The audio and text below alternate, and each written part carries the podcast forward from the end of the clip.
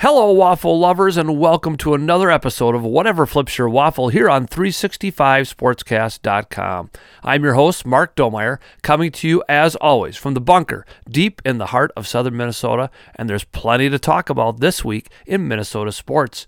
I'm glad you've decided to tune in, listen to us sit here, talk a little bit about some Minnesota sports. Welcome to those of you who come in every week for the Waffle Flipper, and welcome to those of you checking things out for the first time. We're going to start this week pontificating a bit on the demise of the Minnesota Timberwolves.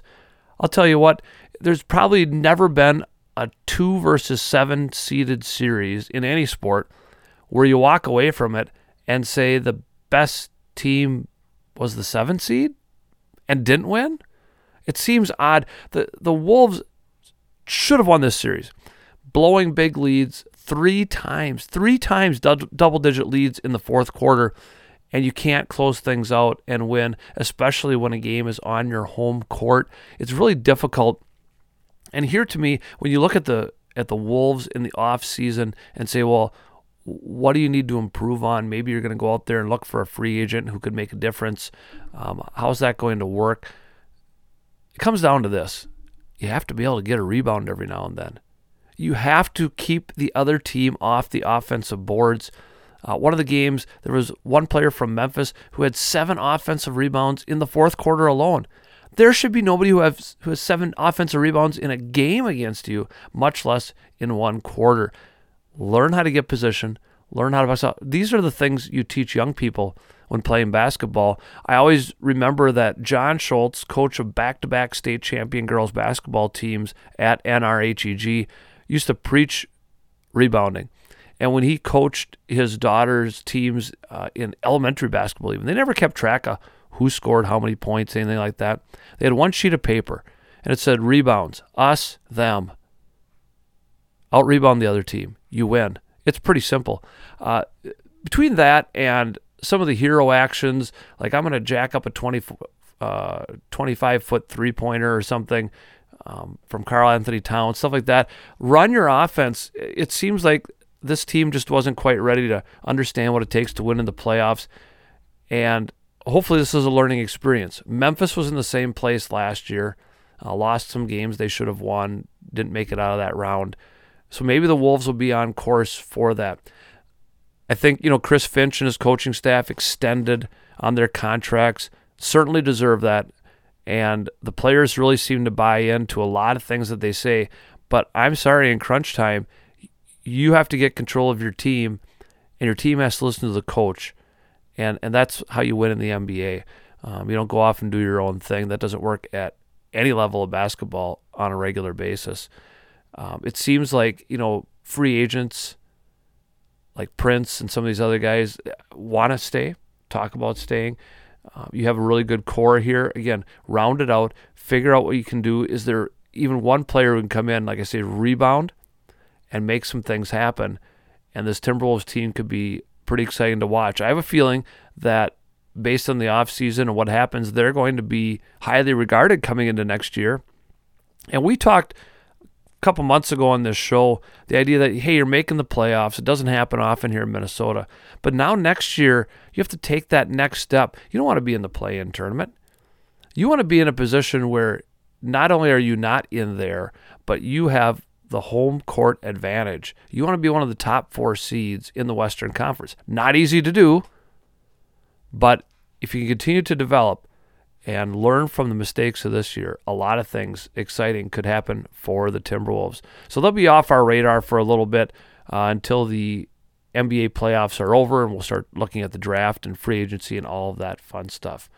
But speaking of drafts, there's a pretty big one this past week. And after this little break, we're going to be back with my interview for the week. This week I talked to Troy Ramage of at Vikings Daily. You can find that on Twitter, a lot of good stuff there. And we're going to recap the N F L draft and what the Vikings did. Stick around.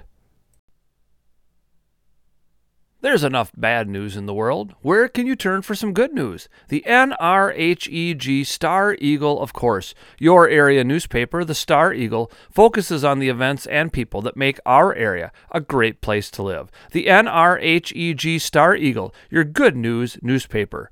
To subscribe or advertise, contact Eli at five oh seven, four six three, eight one one two or steagle at hickorytech dot net.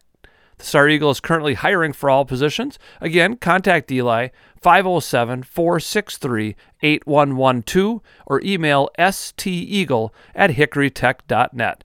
And as an added bonus, if you subscribe to the Star Eagle, you get to read the Waffle Flippers column every single week. Joining the program this week here at three sixty-five sportscast dot com, Troy Ramage. He runs a Twitter account at Vikings Daily. You should check that out. A lot of really good information there. He's got a lot of, as he puts it, credible info on the Minnesota Vikings. And Troy, you're even followed by the great Carl Eller, which which is awesome. Welcome, yeah, that, yeah welcome that, to the show. Yeah, thank you, Mark. Uh, that was a big one for me. I, I'm uh, I'm an old timer, so I remember watching them play. Um, and uh, no, that that was Bud Grant, uh, Fran Tarkenton, uh, Chuck Foreman.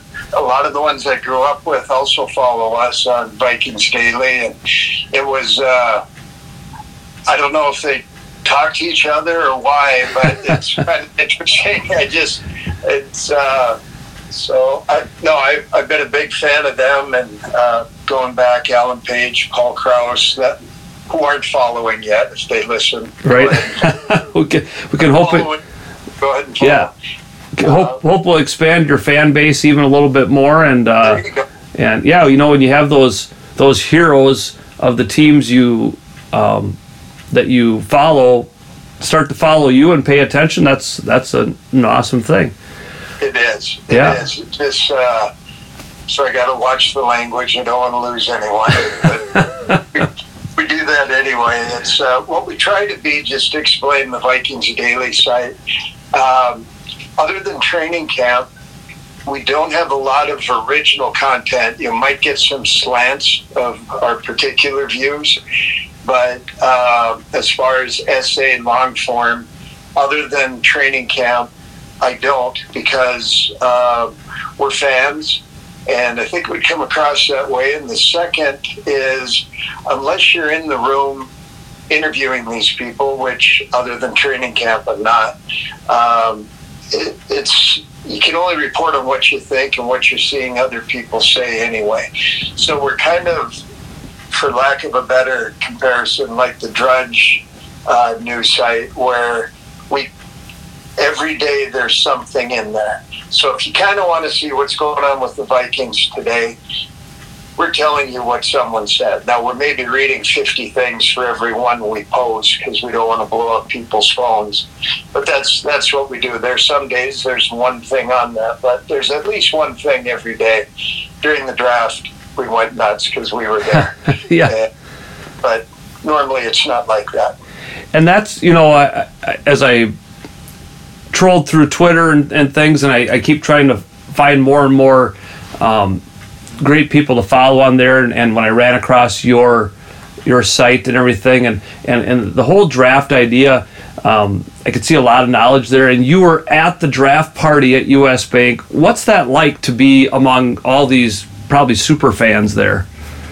Yeah, different. Uh, normally I watch it with all my notes, and I'm crossing people off, and I'm Uh, making all my adjustments and all my draft magazines, all my printouts, a couple of laptops, and now I'm just, you feel kind of naked because you're in the room and they're not really, oddly enough, following the draft real close until it gets to be the Vikings pick. So, um, it, but I liked it. It was kind of freeing. Because uh, before, if someone walked in the room, it was throwing off my rhythm. Okay. And now I was just sitting there watching. So it's kind of fun to, I don't want to say take the day off, but it, it was a different experience, and I definitely recommend it to people. Okay. And the great Paul Allen kind of hosts that? Is that how that works up there? He sort of M Cs everything? Yes. Uh, uh, P A on the mic, as they say on Twitter. Right. Uh, he was there with Paul Charchian, and uh, they were uh, probably the two main ones, but they were joined by Ben Lieber. And uh, uh, Uh, Pete Bursich also shared the stage with them. So a lot of knowledge sitting there. And they had uh, some people visit, but it was pretty much the four of them. Okay. Yeah, I mean, K-Fan, boy, if you want to, you know, turn on the radio and, and listen to Vikings stuff, uh, tuning into P A certainly seems uh, to be the best place to get a lot of good stuff there. Um, I agree. Yeah, in season or out of season, doesn't matter. So... Uh, my tone. I, I, there are other ones that follow, and some just have a negative slant. Uh, no matter what happens, if you win, it wasn't by enough, and that kind of... He, he tends to be, not tends to be, he's a cheerleader. Yep. Yes, I I tend to look at, I think if you're a fan of a team, if you're negative all the time, you need another team. Right. You know, uh, they're going to be bad years. I was there for Les Steckel's year, and I, I still watched every game that year. It's, yep. As a fan of the team, I'm wondering, okay, what rookies do we have next year to work around? Because I think they're going to blow this thing up, and you just watch it different. But if it makes you sad or whatever watching, uh, do something else. Right. Yeah. Yeah. Well, and P A, Duckies and Bunnies, as uh, the common man calls them. Um, but yeah, he, he he tends to stay there. Yeah, so, I'm a big fan of Common also. Yeah. So how much positivity was there then, uh, both from your perspective and perhaps the people around you, when all of a sudden the Vikings trade the number twelve overall pick to the Detroit Lions of all teams? I, I tweeted, Mark, I tweeted out right after it happened, I tweeted out, I'm glad the draft party was held at U S Bank Stadium. If it was in the Metrodome, the roof would have collapsed again. It's like all the air got sucked out of the room. I don't know how to explain it other than that. But I think the bulk of people, if you're picking twelve, you maybe got fourteen, fifteen names that you're ready with, and uh, you're seeing all of the uh, three of them at least still there, and uh, you're excited. You've waited since the end of the year for something to happen, and yeah, it was it was it was kind of a downtime. We had uh, we were front row of the section where the seating started outside of the V I P section, and uh, they just wheeled the big drum next to us. They're getting ready to start the school chant to lead into the pick, and uh, then they announced the trade to Detroit. And, uh, I took a picture of a bunch of people leaving after that. It didn't empty, but I'd five hundred people, ten percent probably. Uh, but who knows? They could have had babysitters, had to get home. They were counting on leaving after the pick anyway. And right. I don't know if they're now Detroit fans or what happened, but they left. Well, and so I admit to being pretty startled by that too, and including a, a trade to Green Bay as well. This is well, you know, this is a new regime. I can't imagine previous regimes even thinking about trading within the division. Yeah, he really sent a message. Uh, his first two trades were to division rivals. You know, a little later on, it's in your notes, but I, I'm sure uh, first trade, we traded back. Uh, Detroit picks a wide receiver that a lot of the fans around me were hoping it was him. Then uh, our next trade later on to Green Bay, and they pick a receiver that the remaining fans were...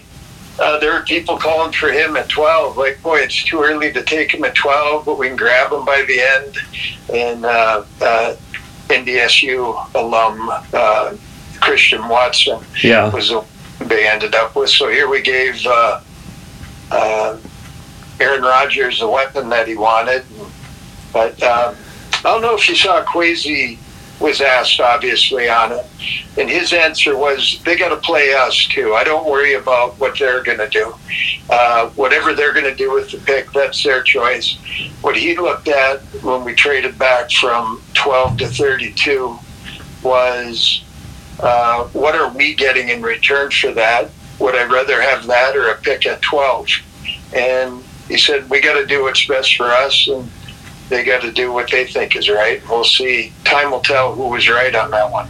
Well, and I saw he said, you know, like with the Lions, if they didn't trade with us, they were probably going to trade with somebody else around the Vikings pick or shortly thereafter. They were going to, you know, get after uh, a quality player one way or the other. He said, we might as well have their picks then.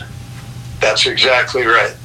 And I think a lot of people, you know, they're saying, where's the analytics? This guy, uh, you know, Kwesi came in, he's uh, uh, Princeton educated in economics, and he went to Stanford and got his uh, master's there. Uh, and he's the big analytic guy from San Francisco over to Cleveland. First general manager to come in with an analytics background. And they were like, where are the analytics? What happened to the Rich Hill or Jimmy Johnson trade chart? And uh, I'll tell you, I think I figured out, I don't know what he's doing. I don't know his algorithm, of course, because unless you're in the room, you wouldn't know how he ranks what players. But my guess is it has absolutely zero to do with the draft chart. It would have to do with how do you rank a player? And where is the drop-off? Like if your fifth player is way better on your board than your sixth player, you know, maybe you draft up if one of those top five starts slipping. But if your sixth through thirtieth player are roughly equivalent, you don't care if you're picking twelve or thirty. Do you know what I mean? Yeah, right, right. And and it's and only time will tell. Like um, the twenty twelve draft, uh, there was uh, two safeties taken, and the first one went at uh, seventh, and his name's Mark Barron. Now a trivia question. uh, the second one taken was Harrison Smith at twenty-nine, and I found an old article on it. Uh, the Vikings needed a safety. They could have taken Mark Barron. They had multiple picks in the first. They they used, I think, I think they went Khalil with the fourth pick, something like that. They traded out of the third spot with Cleveland, went back to fourth, took Khalil, and then later in the round got Smith. It was like they could have had Mark Barron. Yeah, right. And, and yeah. Time will tell. Once you put a name on it, it makes it different. And right now, we don't know the names. It's learning how to pronounce them. What are they like? Uh, the coaches know, and they could be wrong. Uh, the team that picked seventh and Mark Barron, I'm sure if they could go back and redo it, they take the Hall of Famer twenty spots back. They trade back, take a Hall of Famer, pick up some picks. And we'll see if that's what happened this year or if we goofed. Well, and, and you know, I was thinking as I was watching all this unfold, you and I had had a conversation last week. Um, it talked about, like, value-based picks and positions and everything, like what what the more valuable positions are. And, and, and at the time you had told me you thought the Vikings might look to possibly take a receiver, which seems odd to some Vikings fans, but also yeah. looking at what is a valuable position and, and the cost of a rookie contract and what they contribute and how all that works. Maybe talk about that a little bit for the listeners. Yeah, I, as I told you, if I had to guess, I'm glad we didn't record it. Because I didn't even post. I had done all kinds of mock drafts. I never posted one of them because I kind of don't care on mine or other people's. I, I really care who the Vikings are going to pick. I don't know who cares who I think they're going to pick. But when Kwesi came in, he said value and valuable almost more times than anything else when he talked on analytics. So I didn't know what he was going to value. Like if I went to you and if you're saving something of value to you, are you running in, grabbing a big screen T V? Are you grabbing your photo album? What What do you value? You know, right? It's, yep. You see people in a panic valuing wrong things sometimes. And I thought he would go where the money was. I thought value would equate to dollar amount, which I thought there's a chance at twelve. Is he looking? Uh, the reason for wide receiver, uh, Devontae Adams, Tyreek Hill got traded this year. Uh, Tyreek signed a thirty million dollars contract, which is the second most expensive the, other than quarterback, it is now the most expensive annual pay. Went to a wide receiver. Devontae Adams also signed a large one. So the five top wide receivers are second only to the five top quarterbacks in pay. So I thought value would go that way. The other way value could go is you can value experience, you can value work ethic, uh, you can value maturity. There's all kinds of things to value, and I don't know how he built his list, but you know, being around, uh, I know you, your son is uh, in sports, and you've been around it your life. Yep. And you know, you can value the wrong things. There were so many people valued Johnny Manziel coming out, right. Trade up, get him. Uh, you know, do you value a strong arm? Do you value a quick mind? I mean, Tom Brady uh, was not a, didn't look good in shorts, couldn't run a forty. You know, what do you value? And it's it, it's odd, but I think we got a little bit more of a clue. We'll have even more of one after the second and third draft on what he values. But I did see a pattern here, Mark, that was interesting. Okay. It, um, I, I got to go deeper diving. I've been driving, and yeah. I had the time to do some of what I normally do. But our first pick, uh, which, which you get to, but I'll, I'll come back to some of the players as you want. But he played all fourteen games as a freshman. Uh, second pick, uh, Andrew Booth, played thirteen games as a freshman. Uh, third pick, redshirt freshman, played all fourteen games. When you work down the list, uh, the Gopher, uh, at their, uh, uh, what is it, Osaze? Uh, yeah, o- Otan. Uh, yeah, see, I'm learning how to pronounce them too. Otanmuwo? Yeah. Yeah. yeah. I'll, I'll go with yours. Yeah, uh, okay. Thir- thirteen games as a freshman. Uh, next pick, played as a true freshman. Next pick, uh, also played as a true freshman. So, that's something that they maybe value. It's it's hard to tell uh, where they place their emphasis, but it was quite a coincidence that when you're at Georgia, I'll go back to the first pick, Lewis Cine. Uh, when you go to one of the top teams in the nation and you play all fourteen games as a freshman, that's saying something. Right. Usually you can see the field.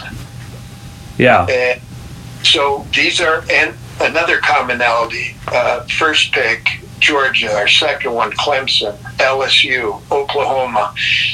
The, we didn't reach for some small school ones that I had done some deep dives on. There's a linebacker out of Montana that I liked. There, you know, the N D S U receiver, uh, you know, Malik Willis, everyone watched fall down the draft board at Liberty. You know, how much do you value being from a top club? Some may say, I don't care if he can run faster or jump higher. Others are like, oh, we get to see him against other N F L-type players. Yep. And that's where, I don't know how they valued things going into it. So I just went to money as a value. Um, but they went safety, cornerback, guard, linebacker as their first four picks. Uh, cornerback's the only one that the market value is real high. Guards are cheaper than tackles. Linebackers are about the cheapest thing you can get. Um, top five safeties don't make much compared to quarterback, wide receiver, defensive end. So now I know a little bit more when he says value and valuable, what he's looking for. Well, and that's an interesting look at these guys who are playing early at successful programs. I love that take on it because, yeah, they are, you know, you can be Malik Willis at Liberty, and who are you playing? You can put up good numbers, but if you're playing at Georgia and Clemson and L S U, uh, you know, like playing in the S E C and playing playing in the Big Ten and places like yes. that, yeah, that's that's the best of the best all the time. I agree. And maybe jumping ahead to Lewis seeing their first pick when yeah. they trade back, they could have had uh, Mark Barron this year. They could have had the top safety in the draft, got taken ahead of them, Hamilton from Notre Dame, which I liked. Hamilton ran a much slower forty. I think he was four seven at the combine. Uh, Lewis Cine, who we drafted, four three seven. He missed eleven tackles in three years. He missed eleven tackles playing against the competition, you know, that high level. Right. He had penalty. One penalty all last year. I mean, we have cornerbacks that get that in the first quarter. I was going to say, even even Harrison Smith tends to get his one or two a game uh, yeah. back there. Exactly. He led the team. He had nine pass breakups that led the team. He had more pass breakups than the cornerbacks. He led the team in tackles, seventy-three tackles. This is arguably the best college defense that's ever been assembled. The, there were five of them taken in the first round, and they were all defense. And he led the team. And he was the quarterback of the team. When you're lining up, you're wondering where to go, you look back at him, he's pointing. Yep. Uh, so he was all scholastic in high school. Uh, he, you know, he interned at uh, Morgan Stanley. He's, uh, but if you're the top tackler on the top defense ever, and you were the quarterback of the defense, they maybe had him ranked higher than than Hamilton, and he's faster. Right. So, like, I don't know. You can't teach fast. No. And he's apparently very smart. You can teach him everything else. Well, they they might need his speed to keep up with the new receivers for the Lions and the Packers.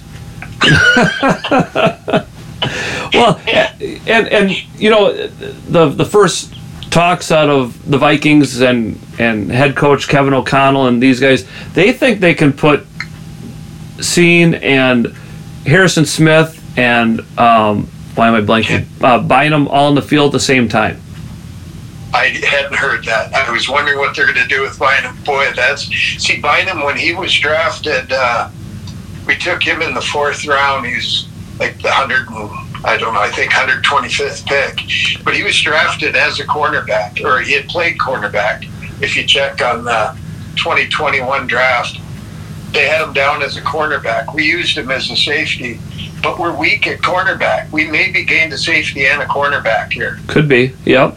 Yep. Well, and, and I think Ed Donatell will do some creative things defensively too. And and um, hey, if you can get your best players all on the field at the same time and they can play different positions, then you go for it. Oh, definitely. That's I hadn't heard that. That's exciting. Yeah. Yeah. That I think that was I read that in the Star Tribune. Um, in the Sunday paper, something like that. It was, it was, um, it made me feel a lot better, uh, yeah. you know, about that, about that pick. Um, so, round two, two, um, two picks. Andrew Booth, the linebacker out of Clemson. Ed Ingram, an offensive lineman out of L S U, because we need to have at least one L S U guy in every draft. Um, which, you know, hey, that helps promote camaraderie too. These guys know each other. You know, um, they'll be welcome, stuff like that. But uh, linebacker, this is kind of a, as we switch defenses now, um, and, and you start to wonder who's going to be around for long, I, I thought that was a pretty good pick there um, at the start of round two. Uh, love it. Uh, Andrew Booth, uh, going into the draft, if you check uh, N F L dot com on their predictions, Bucky Brooks had Andrew Booth going to the Vikings at, at pick twelve. Oh, okay. So, and Bucky Brooks is one I tend to follow a bit. Not that he's right on where they're going to go, but you kind of get an idea how high he values people. He didn't go at twelve. Obviously, we got him at, at forty-two. But if you can get Lewis Cine and Andrew Booth uh, with the two picks instead of Hamilton, um, Kyle Hamilton at, at, at safety. Time will tell again, but we've got them both. Um, that's that that trade looks better when you look at it that way. Right. Uh, it's hard. That's the part that's also hard to say. Like uh, E S P N, uh, Tannenbaum uh, projected at twelve, we'd take uh, Trayvon uh, Walker. Went first overall. Right. Yeah. You know, so on the Rich Hill draft chart, first overall is a thousand points. When you drop down to second, it's worth seven seventeen. So if you go by the trade chart, Trayvon Walker is, what is that, two hundred eighty-three points better than Aiden Hutchinson. Yeah. Now, if you're most people following, most, I mean, I, I think Aiden Hutchinson was pretty much the consensus best overall. Now, I don't know how his, how Kwesi's algorithm works, but uh, when Trayvon goes, if they had him valued like uh, Tannenbaum did as the twelfth pick, if they had Trayvon Walker as a twelfth overall value, that'd be three hundred forty-seven you're putting them at. That's what the Vikings, th- pick twelve is worth three forty-seven. Okay. Pick worth one thousand. So if Trayvon would have gone twelve, he's worth three forty-seven. Well, they took him at one. Yeah. So now, and that's a big drop to Aiden now. Aiden's almost affordable, you know, for for some people to move up and get him. Except you can't. Detroit ran the pick up because he's from Michigan. Oh, yeah. They, knew, yeah they, they ended up with the first overall pick in the second position, more than likely. Right. But, again, time will tell. If Trayvon goes on and is a world beater and Hutchinson's a trivia question, but it's, I think his algorithm has to do with assigning points to how they see the player and has nothing to do with where you pick in the draft. Right. So we got we got Ed Ingram as an offensive lineman. Later on, in, back in round six, uh, Vidarian Lowe is an offensive lineman out of Illinois. Right. Just kind of patching some things together here, looking at potential starters. Yeah, I think so. I I uh, I don't know if it's right away. Uh, I'm still hoping Wyatt Davis, who's our third overall, one of our third overall picks last year. We had, uh, I think, four third-round picks: Kellen Mond, uh, Chaz uh, Surratt, Wyatt Davis, and Patrick Jones. I think we're all in the third round last year. But uh, who knows? I'm still hoping Wyatt Davis develops into something. He, he was on the outs with the last. Uh, Uh, the last head coach, so we'll see. But um, I think I, they're they're both solid. They, uh, like I said, on Ingram, he started twelve games as a freshman. He, he played right guard and left guard, so he's got some position flexibility. And Lowe, uh, he's another one. He he was uh, we did. How a guy like this is available in the sixth round, uh, Vidarian Lowe. Uh, he was a starting left tackle since he was a freshman. How do you start at left tackle as a freshman? I'm picturing an eighteen-year-old. Right. I mean, for Illinois. And he, he set the Illinois record, the all-time record. He had fifty-two career starts. So it's not like there's a little bit of tape. Even with COVID, he got fifty-two starts in there. Wow. Uh, he's married. Yeah, he has two kids. He's the one, uh, he's the legal guardian of his fourteen-year-old brother when his parents had passed. He became the legal guardian. So, again, maturity, it's trying to figure out what is he valuing in people. Right, yeah, yeah. We're here with uh, Troy Ramage here on Whatever Flips Your Waffle this week. He's got Vikings Daily. You can check that out on Twitter. A lot of good Viking stuff here. We're, we're kind of working our way through the draft, back and forth, not always going in order because that's not always how things work. Um, uh, other, you know, round three, Brian Asamoah. Again, I'm guessing at some names. Round four, a Caleb Evans. You know, it, impressions of these guys. You know, we need a cornerback. Evans fits that mold. Yeah. Yeah. Uh, Brian's interesting. Uh, Similar to Lewis Cine, the first pick. Uh, Cine was from Haiti. Brian was from Ghana.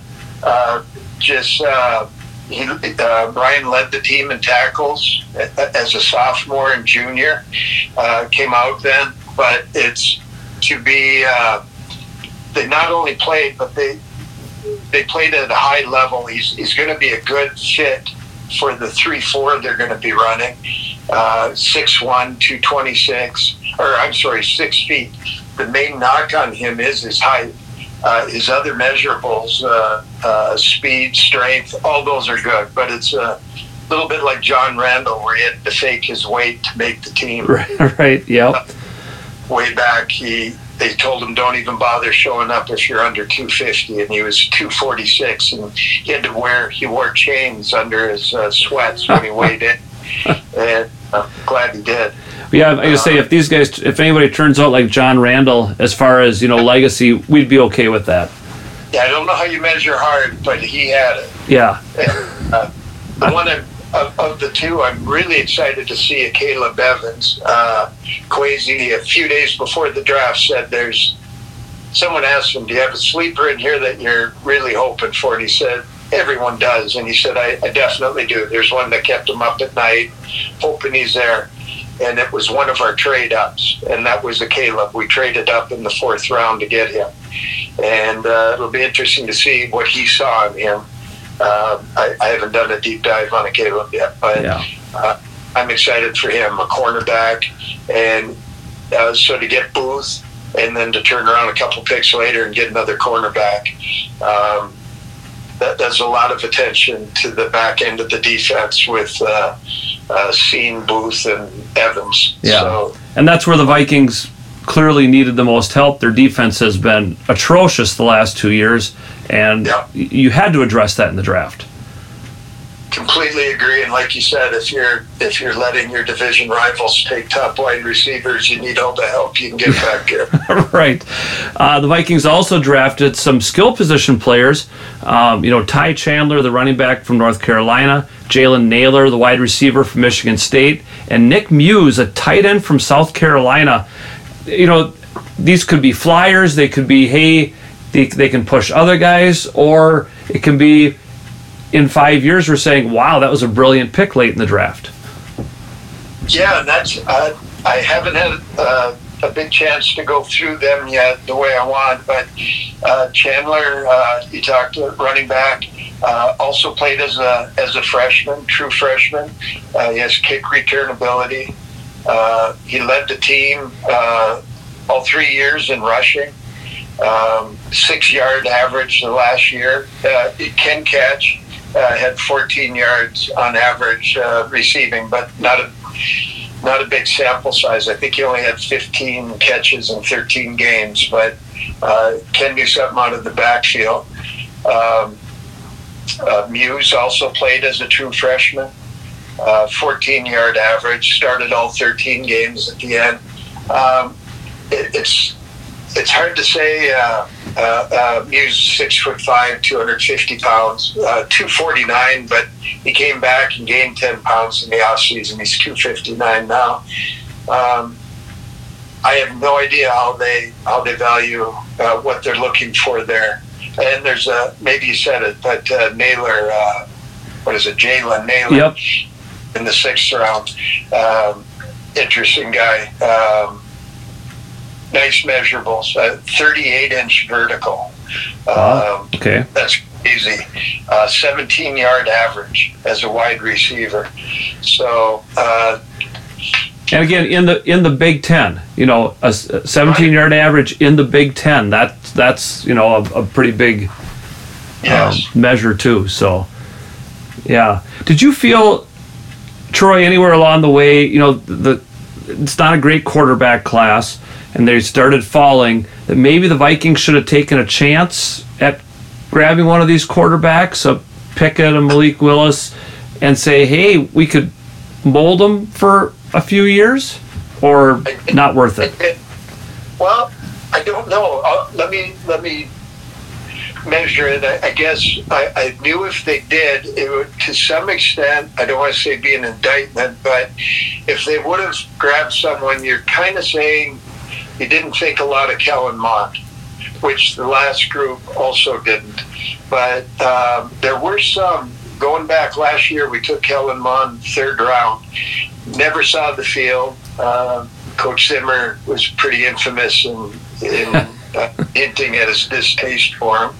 Uh, Chris Sims, who I respect as a quarterback uh, guru, uh, this could be one of his misses, but the year uh, everyone was talking Trubisky, he uh, he went for this little-known quarterback, Patrick Mahomes. He thought would be a better quarterback. the, the league didn't. He went. He was the third quarterback taken. Uh, but uh, Chris Sims was right. Mond, uh, he had second in last year's draft. Okay. He, he had it ranked very high. So if they have something, if they, I know uh, they don't, they didn't get to see him practice last year, but I know the year before both uh, Coach O'Connell and uh, uh, G M Kwesi uh, Mensah uh, was, uh, they were in a position to do research on Mond, so they have their own evaluation of him, and I don't know what they think of him, but they need to have something as a hedge. Uh, first, Kirk's very expensive. Uh, Not necessarily for how good he is. I think he's very good, but it's it's a lot. Uh, if you have nothing behind him, you don't have anything as a negotiating when you're going to the table again next year. Right. So hopefully, I thought they'd draft someone just for that, if nothing else. Well, and I when they didn't, my thought was, you know, hey, we we want to we want to feel out Kellen Mond. We want to see what you have. And if they see the same thing that the previous coaching staff did and, and don't have much uh, hope for him, then I would imagine next year quarterback would have to be a little bit of a priority at some point. You have to develop somebody for when Kirk Cousins is no longer your quarterback. Exactly right. And this year was notably going into the year that some of these players get some steam as the year goes on because quarterback's the face, so you got to put attention on them. Hard to get people excited to watch the draft when you're talking about a long snapper or something. You know, it's a quarterback. But next year is as weak as this year was in quarterbacks. Next year's supposed to be exceptionally strong. So we'll we'll see. You never yeah. know who gets injured or who has a bad uh, senior year, that kind of thing. Of but course. Next year's supposed to be quarterback deep. This was supposed to be a drought, which it turned out kind of was. I think Pickens was the only one taken the top two rounds. Uh, or did Ritter? Uh, I remember if Ritter went there or not. Yeah. But the uh, Kenny Pickens went to Pittsburgh, and uh, boy, it depends what you read on him. I read his his uh, average time. How long it took to make a throw was like three point two seconds. They try to get you to about two point eight something in the N F L. Right. And his average completion was among the lower. So not only was it taking him longer than average to make a pass, overall he's throwing underneath. So it's like, and he should have had a higher, uh, he had a good percentage, but when you have that long, he should have had a higher completion percentage. So who knows? Yep. All they, all that really made the press was his hand size, but there's so many metrics that go into this, and And uh, apparently the knock on Malik was the offense was too simple. It was a one read and run if it's not there. Okay. I don't know if that's true or not, but if it is, that's uh, that's why that's uh, probably part of the reason he went where he went. Right. Well, let's wrap up with this, Troy. When we just kind of first impressions, the, the free agent signings, offseason, the draft, what kind of a grade do you give this front office right now? Just off the top of your head, without really knowing how these guys are going to develop. First, I'm a homer, so I probably grade pretty high, so I'm not going to do it. I'm going to probably give the same grade that I'd give every year if I could go back and grade. I'd, I'd have to say almost after every draft, you got to go incomplete uh, uh, because I've seen so many grades. I saw the Harrison Smith grade was a low grade. Mark Barron was a high grade. And I'd have to say it's incomplete, and it will be incomplete next year. I don't think we can grade this year, even next year, because let me go to last year. We had Christian Darrisaw, Cam Bynum were our starters there. Uh, Smith Marset got some playing time, but largely that's what we saw. We still have Kellen Mond, we don't know. Wyatt Davis is a guard. Uh, Patrick Jones, defensive end. Uh, we don't know how they're going to pan out. Uh, Jalen Twyman taken towards the end, defensive tackle. They're saying this could be his year. Now, if that happens, I think after two years you can kind of grade a draft. this year I'm really lost on it. I don't know what to say there. Mark, what would you? Well, I, I'm a homer too, and I and I'm a teacher, so I know all about grading. And I, I'm feeling really good right now. Uh, it took me a little while to recover from the shock of the trades, but if I take the the the signings, you know, like re-signing Patrick Peterson and and Jordan Hicks and stuff like that, and I mix it with this and and some excitement over the new coaches, I'm I'm at a solid B right now. Um, I, I'm willing to I'm willing to change my grade with extra credit in the future, you know. But but um, I, I'm I'm optimistic, and, and I really believe the Vikings are a playoff team this year if people start to slot in and fill out the way the Vikings think they should. Interesting, I like that. So it, yeah, it's, I heard, uh, uh, and I like that. I, I like that way of looking at it. I one other thing that could happen. Uh, Monday, I'm not sure when this this airs. If it airs, ends Wednesday, Wednesday night. Wednesday night it'll air. So yeah. Wednesday night, uh, last Monday around noon, um, the uh, any free agents that are still unsigned do not count against compensatory picks. Oh, that's right. There's still big names out there like uh, uh, uh, I'm drawing a blank on the center. Treader. Okay. Uh, yep. Uh, there's some players that could still be signed, but if we sign them tonight, they count against uh, compensatory picks next year. If you lose a top player, but you signed a top player, counts against you. After Monday, I think at noon, we can sign people like that, and uh, that's there could be some more free agent signings after you see what didn't we get in uh, the draft that we still need some help on. Right. So. That'll be interesting to watch. But yeah. I hope your grade is right. I'll go with that. yeah. You're, you you grade for a living. I I go back and argue why my grade was low when I was in school. Okay. Well, Troy, I'm so glad you joined us this week. We'll uh, we'll have to touch base again when we get toward training camp and toward the season and kind of see th- how things are panning out. But I sure appreciate you joining us this week here on the program. Thank you very much.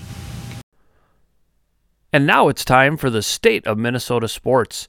We'll start with the Wild in their playoff run here, losing the first game at home against the Saint Louis Blues. And again, the trend continues.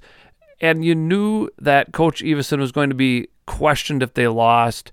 Basically, why did you start the goalie you started? And he went with the veteran in Fleury to start the game. Wild lose four nothing. I don't think you can place all the blame on the goalie. The defense just wasn't there, some penalties and everything else. But the Wild and Blues are getting to be like the Twins and the Yankees. They just can't seem to get over that hump and beat them. Now, one can't imagine the Wild as talented as they are getting swept in a four, you know, four in a row here in this best of seven series. But they're going to have to regain some composure as one of the better teams in the league. They have to be able to get over that. They've lost home ice advantage now, but we'll see. As you are listening to the program, they're getting ready to lace up for game two, and it's an every other um, every other night series here in the N H L. So hopefully we'll have something more positive to talk about next week, and not that the Wild are on their way to the offseason, just like the Timberwolves. The Twins, on the other hand, are continuing a solid run of baseball here. They got through a, a pretty tough beginning of the season, and they face a May that is so plush with teams that they should be able to beat and handle. I had uh, Wyatt Grosskreutz, who was on the program last week, stop by and said he thinks the Twins can win twenty games in the month of May as a minimum. That's something to be said.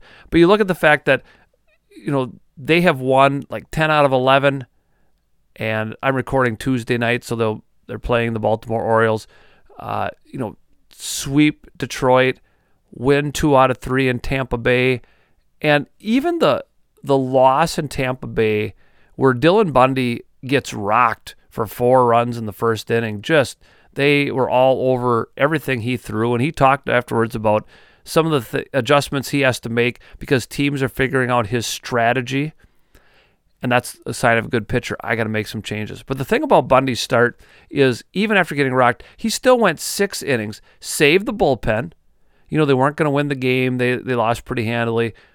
But you, you didn't need to use up all these arms in the bullpen, and that came into play in some closer games on Saturday and Sunday, you know, to the point where Sunday you could use a Cole Sands coming out of the bullpen for his major league debut. He gets hit around a little bit, gives up a couple of runs, and it didn't matter because the Twins also are swinging hot bats at the right time. That first inning against the Rays on Sunday, they just they were all over Josh Fleming and hitting the ball all over the field. That's what you like to see. On the other hand, they come back like on Monday night against Baltimore, can't get a whole lot of hits. I think they had seven hits for their two runs, but they get hits where it counts and when they need it. And I think the confidence of the Twins coaching staff right now is that these pitchers are doing so well by and large. You're going to have those, you know, bumps in the road. You're going to have a Dylan Bundy uh, bad start. You're going to have a Joe Ryan bad start at some point in time. All these guys are going to do that. But their E R A is among the best in the league for their starting pitchers. The bullpen is, you know, settling into some roles here. Griffin Jacks is pitching a lot better, and I heard him on the radio after the win in Baltimore the other night. All of a sudden, he's thrust into a crucial role coming into the bullpen in a one-run game, and he's got a lot of confidence, and he's figuring out ways to pitch.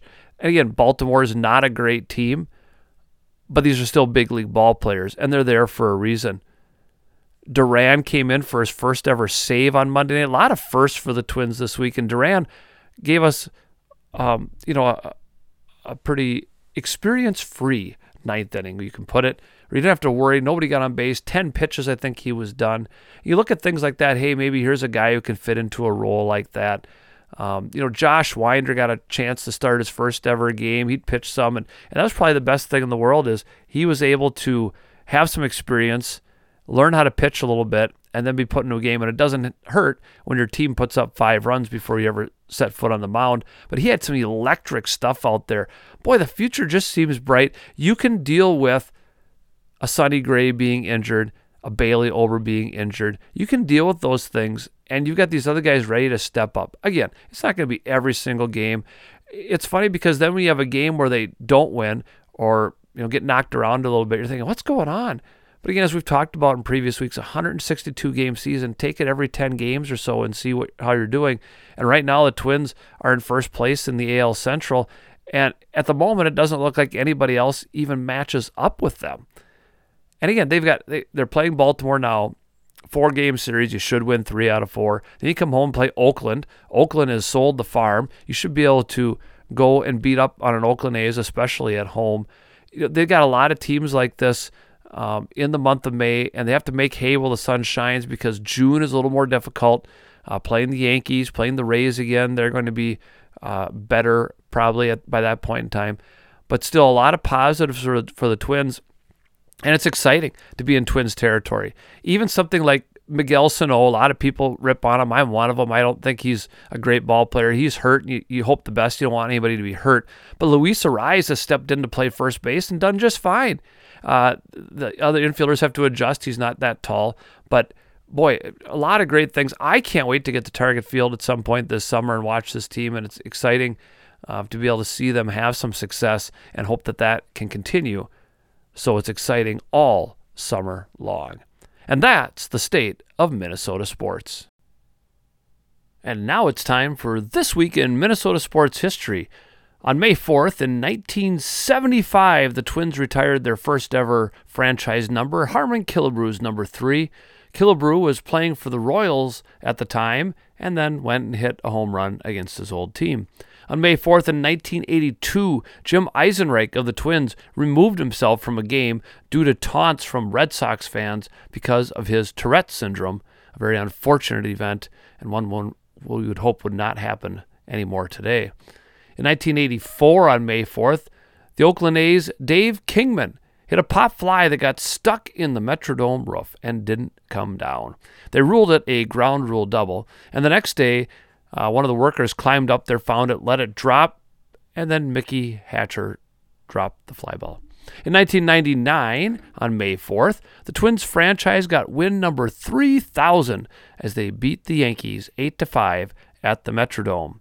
The number of times they've beaten the Yankees since then have not inched them any closer to four thousand.